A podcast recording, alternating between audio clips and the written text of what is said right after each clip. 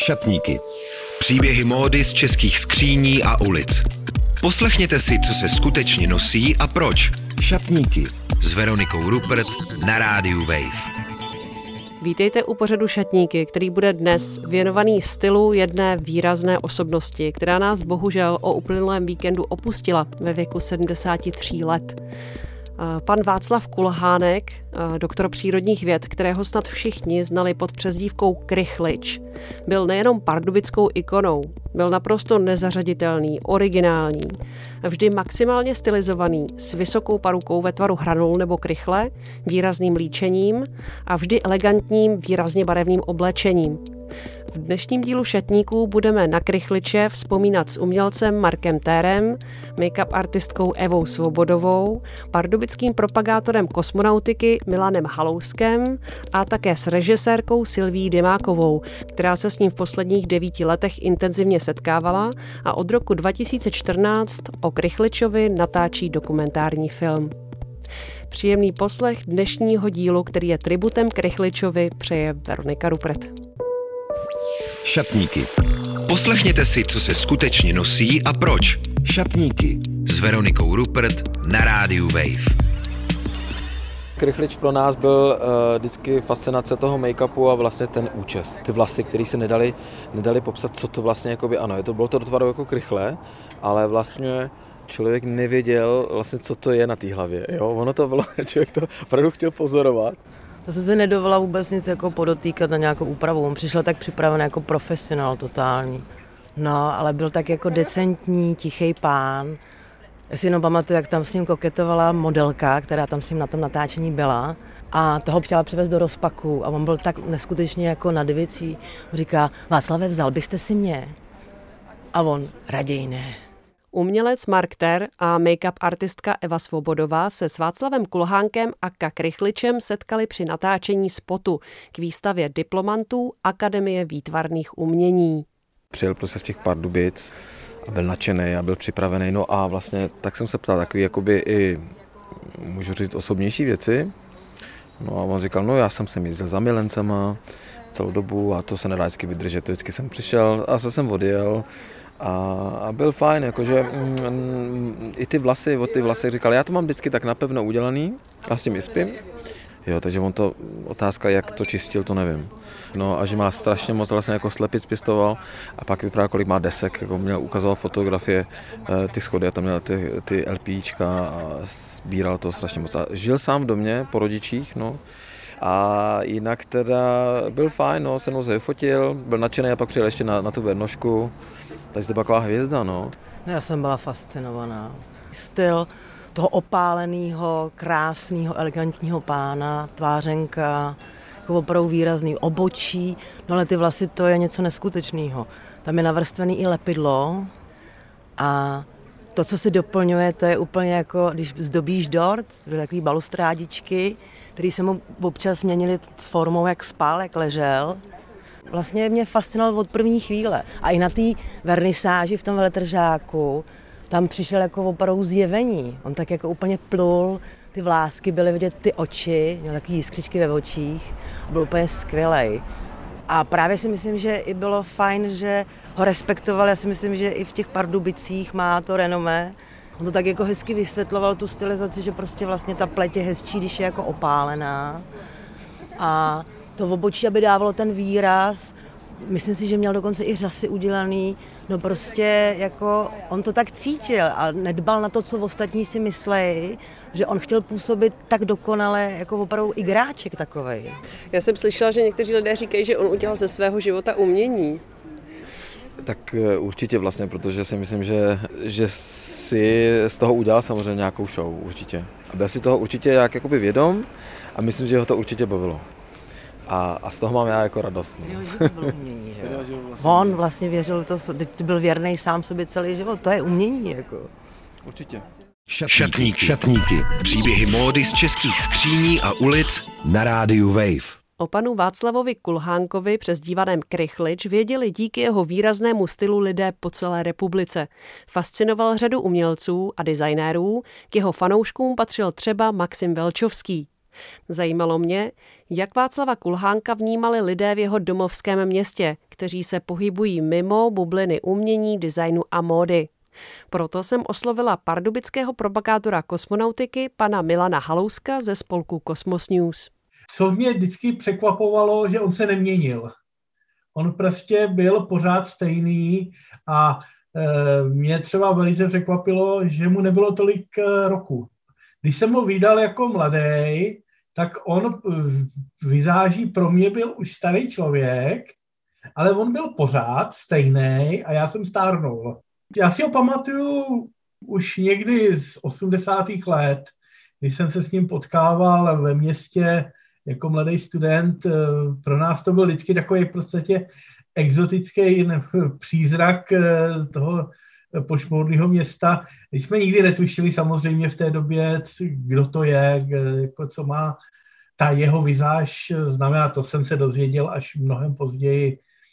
Eh, já si myslím, že prostě Pardubice a asi i každé jiné město mají prostě takové svoje figurky v tom dobrém slova smyslu. A pan Kulhánek, eh, Krychlič, byl jednou z těch figurek, já bych ještě vzpomenul Fandu Zemana, že jo, což, by, což je vlastně podobná figurka trošinku jiného, trochu agresivnějšího nebo výraznějšího rázu. Jak říká pan Milan Halousek, specifických výrazných figur má asi každé město několik. Pan Kulhánek a Krychlič byl ale neuvěřitelně konzistentní. Svůj styl údajně držel už od 60. let. O tom, jaký vlastně tento originální muž byl a co se skrývalo za jeho výraznou vizáží, jsem mluvila s dokumentaristkou Silví Dymákovou. Silvii můžete znát jako režisérku známého dokumentu Šmejdi o manipulaci a dalších praktikách prodeje na výjezdových předváděcích akcích pro seniory. Posledních devět let se Silvie Dymáková s panem Václavem Kulhánkem opakovaně setkávala a od roku 2014 o něm natáčela dokumentární film. Vašek byl nádherný dítě. Opravdu, já když se dívám na ty fotky z jeho dětství, to byl teda kluk jak lusk, nádherný. A uh, on už vlastně na gymnáziu začal měnit tu svoji vizáž. A ono to vlastně většinou tyhle věci mají nějaký původ v rodině. Takže Vašek si jakoby tím kompenzoval něco, co mu v té rodině chybělo toužil po pozornosti, toužil se lišit, chtěl se vymanit a za každou cenu měl potřebu ukázat, že si umí jít a jde svou vlastní cestou. V dnešní rétorice bychom to možná nazvali tím, že byl člověkem, který se nebál eh, vykročit ze své komfortní zóny. To se Václav teda rozhodně nebál. Nebál se už tehdy, když se to nenosilo. A dělal to proto, protože vlastně chtěl, aby si ho lidi všimli. On nechtěl být šedý, chtěl být nepřehlednutelný chtěl, aby se o něm vědělo, aby se o něm mluvilo. Bylo to takové vlastně zoufalé volání, halo, já jsem tady taky. Kdybyste měla zmínit nějaké základní prvky toho jeho stylu, co vlastně pro vás ten jeho styl všechno zahrnoval, tak co by to bylo? Vašek je milovníkem, vidíte to, já prostě ty vůbec si nejsem schopná tam dát ten minulý čas. Uh, Vašek byl obrovským milovníkem kýče. Uh, miloval věci, který se leskly, miloval umělý květiny, měl jich plný barák. Strašně moc umělých kytek tam měl, měl tam stovky různých kravat, když se ta kravata blejskala, tak tím byla lepší. Měl nepadnoucí, neforemní uh, saka, oblaky, měl jich jako taky hromadu a teď to různě, různě vlastně kombinoval a v jeho očích to bylo jako by to stělesnění té krásy, kterou on za krásu považuje a bylo mu jedno, co si myslí druhý lidi. Pro něj to bylo krásný a to byla ta krása, kterou on chtěl jakoby eh, ukazovat tomu okolnímu světu. Hmm. Viděla jste jeho šatník, jak vlastně vypadaly jeho skříně, jak to tam u něj vlastně vypadalo, jak to tam měl zorganizovaný? Já vím, jak to u Vaška vypadalo, ale nebyla jsem zároveň nikdy u něj doma. Protože už od začátku jsem věděla, že se tam nikdy nedostanu. Tam vlastně on k sobě domů nepouštěl vůbec nikoho. On udělal, pokud já vím, výjimku pouze tak v jednom případě, kdy tam pustil muže, do kterého se strašně zamiloval. A ten film je pojatý právě i z tohohle důvodu, aby jsme do toho Václavova soukromí nahlédli, tak on souhlasil s tím, že když tam nepustí mě, takže se tam ale bude všechno natáčet. Takže my jeho byt uvidíme uh, z části. A vlastně on má takové ty prastaré skříně, ani nechci říct babičkovské, ale prababičkovské, ale to jsou nádherný kusy nábytku masivního, tmavýho a v tom je prostě přeplněno těmi jeho obleky, který různě jako scháněl, kde se dalo. Je to vlastně, nebo bylo to celý vlastně neuvěřitelný. On byl v tom svém světě šťastný i nešťastný zároveň. Představuju si to, že to tam měl asi úžasně srovnaný systematicky, je to tak? Jako fakt. No já právě jsem si tak představovala, protože ta vizáž venku je tak hodně kontrolovaná, ale to může být právě překvapení, že uvnitř je to úplně jinak, že jo? No, uvnitř to vůbec nebylo, uvnitř to vůbec nebylo fajn a těch věcí tam bylo strašně moc. Jakože hodně. A ty věci rozhodně neměly žádný řád, ale prostě byly tam, kde zrovna byly. Takže všude bylo všechno, eh, nebylo to v úplně jako nejčistším stavu a Vašek vůbec nežil hezky. Žil strašně. Šaty jsou jedna věc, ale nejčastější věc, kterou všichni zmíní hned a od které vlastně se odvíjí i ta přezdívka, kterou on vlastně dlouho mi přišlo neměl rád, nebo mm. často se vůči ní vymezoval, krychlič. Tak to je ten účes, že ve tvaru krychle nebo hranolu, prostě vysoký účes e, z falešných vlasů, jestli jsem to správně mm. pochopila z těch obrázků a z videí, co jsem s ním viděla. E, dozvěděla jste se něco víc o tomhle e, tajemství? Jak ho udržoval, jestli to byla jenom jedna paruka, jestli jich měl víc, jestli to měl pořád, jestli v tom i údajně spal nebo nespal a tak dále? No, rozhodně to nebylo nic, co by se dalo sundat. On to tam měl, aspoň pod tu dobu, co znám já, nebo co jsem ho znala, tak to nebyla sundávací záležitost. Možná třeba předtím, před těmi lety, když se to nějak jakoby vyvíjelo, než našel to, co mu vyhovovalo, třeba měl i něco, co se sundat dalo, ale eh, on zůstal u toho, že to je nesundávací, že to tam je prostě napevno. On si to tam byl schopný jako připevňovat různýma jako lepidlama, jakým kanagonem, eh, všechno možný. A on si to zvyšoval nebo snižoval podle toho, v jakém životním byl zrovna období. Když měl partnera, kterýho máme i ve filmu, který to neměl rád a vlastně vůbec neměl tu krychličovou podobu rád a paradoxně s ním jako byl, nějakým způsobem s ním udržoval kontakty, tak během toho jejich společného, jakoby ve velkých uvozovkách života, Václav snižoval krychly. To opravdu je vidět, jak mu jak to dává, že to má menší a menší, ubírá těch kudrlinek a podle mě to byl jeho nejnormálnější vzhled zase v rámci toho Vaškova světa. To bylo de facto nejcivilnější. A když ta jejich láska skončila, tak Vašek zase začal své vlasy zvyšovat protože ho nikdo zase nelimitoval, takže se to zase začal dělat podle sebe. Hmm. Já jsem slyšela, že to prý byly vlasy třeba z panenek. Uh, víte, z čeho to vlastně bylo? Nebo jak to jo, tvořil? Jo, jo, jo, to byly vlasy z panenek, eh, z mrkaček, něk, z některých, co měl doma. Říkal mi, že třeba jako občas využije něco, nějakou panenku, kterou někdo vyhodí k popelnici, tak on si ji vezme, ostříhá jí vlasy, nalepí si to tam a takže mu to vlastně jako vyhovuje. Dělal to tady celé sám? Neměl nějakého svého oblíbeného kadeřníka nebo kadeřnici nebo nějakého pomocníka, pomocnici? Ne, všechno to byla Vaškova práce. Určitě ne, on si k sobě opravdu ty lidi nechtěl pouštět. On byl sice společenský, ale to až vlastně v posledních třeba pěti, v pěti letech se asi úplně nejvíc otevřelo lidem. Ale do té doby určitě ne, to byla všechno Vaškova záležitost. Byla to záležitost muže, který se také výrazně líčil. Hodně výrazně v některých obdobích. Byla jste někdy u toho, když se líčil? Nebo jak víte ten jeho systém?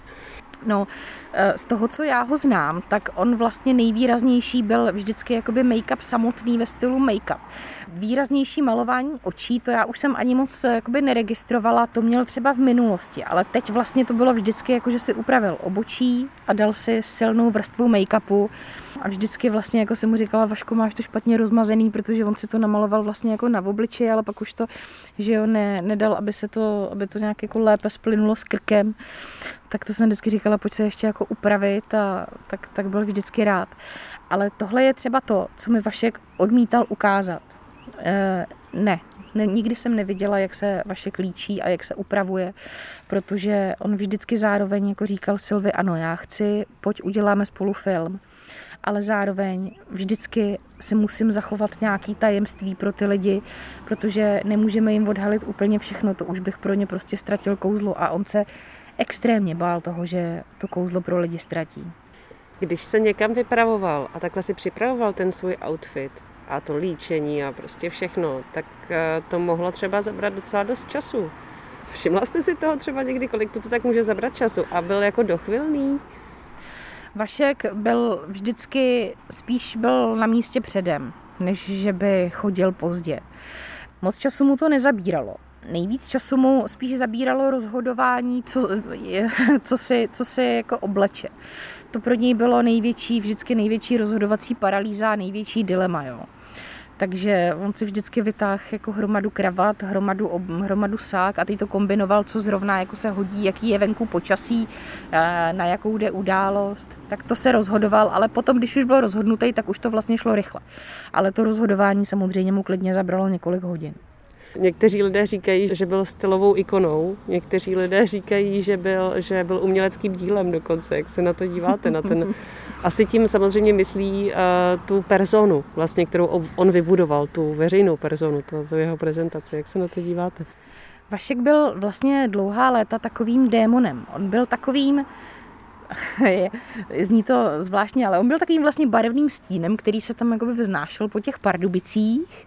Občas se jako zle koukal, nikdo nevěděl, co si o tom má myslet a právě, že nebyly žádné odpovědi strašně dlouhou dobu, tak začal být právě demonizovaný, začal být ikonický, byl pochopitelně výrazný, začal patřit k tomu městu, k tomu nádraží, dotvořil ten pardubický kolorit a e, já vlastně ani jakoby vůbec neodsuzuju to, že se ho někdo bál. Absolutně ne, já jsem se ho kdysi sama bála taky, vím, že spousta lidí se ho bála ještě relativně nedávno. E, spousta lidí, když to velmi přeženu, říkali, hele, já prostě bych za ním hrozně jako chtěl jít, ale já se jako bojím, že že mě, já nevím, jako ukousne hlavu, když řeknu úplně, úplně jako nesmysl. Opravdu se ten, ta obava z něj, z toho tajemného krychliče byla místy obrovská a přitom on byl neuvěřitelně hodný a laskavý člověk který ze všeho nejvíc jenom toužil po té lásce.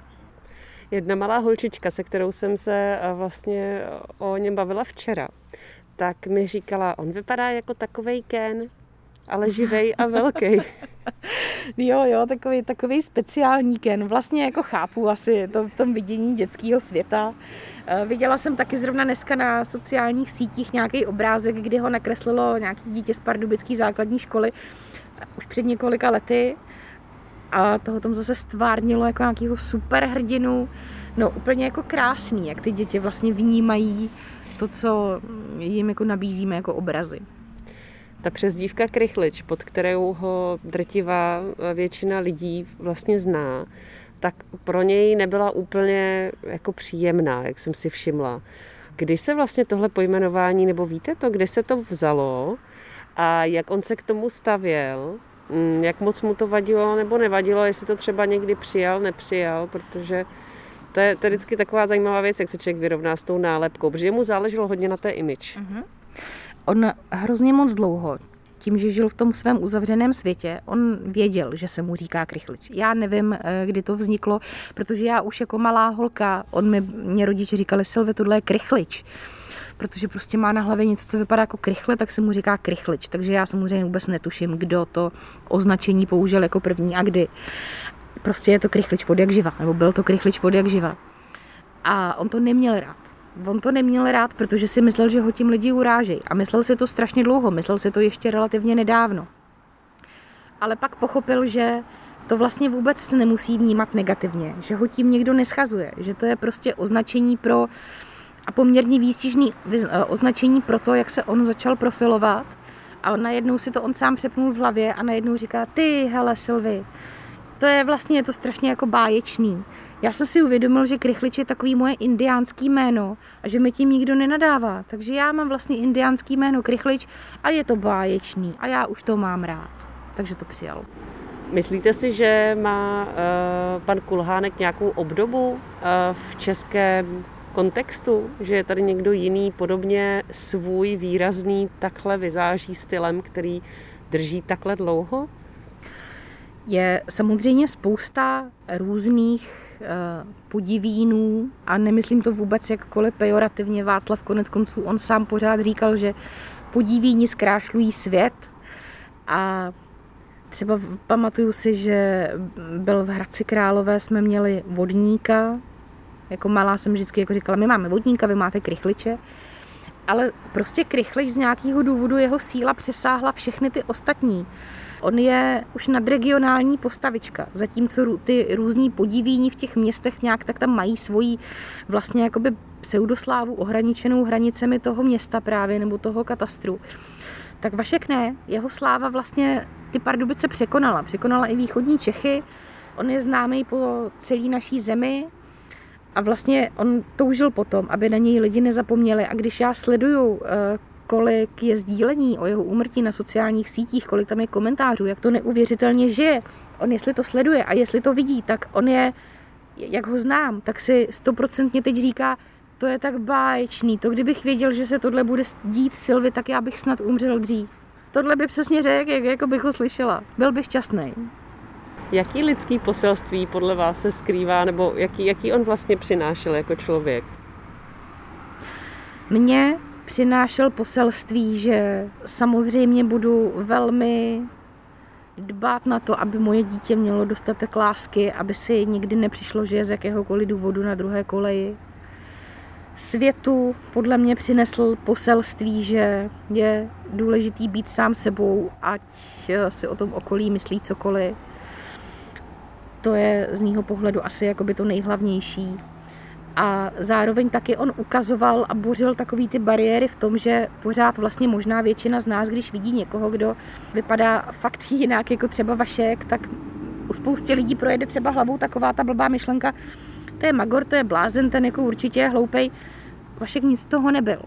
Vašek samozřejmě byl jako velmi specifický, ale extrémně inteligentní, sečtělej, vzdělaný, opravdu s ním byla radost mluvit o čemkoliv. Tam jste mohla naťuknout jakýkoliv téma a Václav věděl. Věděl o všem všechno a permanentně se vzdělával. Takže to bylo taky vlastně neuvěřitelné, že ukazoval, že i člověk, který může být vnímán jako blázen, je vlastně jako mm, až, svým způsobem až geniální. Film Silvie Dymákové o Václavu Kulhánkovi a Kakrychlečovi by měl mít premiéru příští rok v únoru na jeho narozeniny. A režisérka má vedle speciální premiéry ve starém kině na Pardubickém nádraží v plánu ještě jednu věc, která by měla Krychliče v Pardubicích připomínat navždy. Když jsem se dozvěděla, že Vašek zemřel, tak eh, pro mě to bylo tím, že jsem s ním byla tak dlouho v kontaktu, pro mě to bylo až překvapivý, jak strašně mě to zasáhlo. Bylo to pro mě, jako kdyby mě odešel někdo z rodiny. Opravdu to byla extrémní bolest.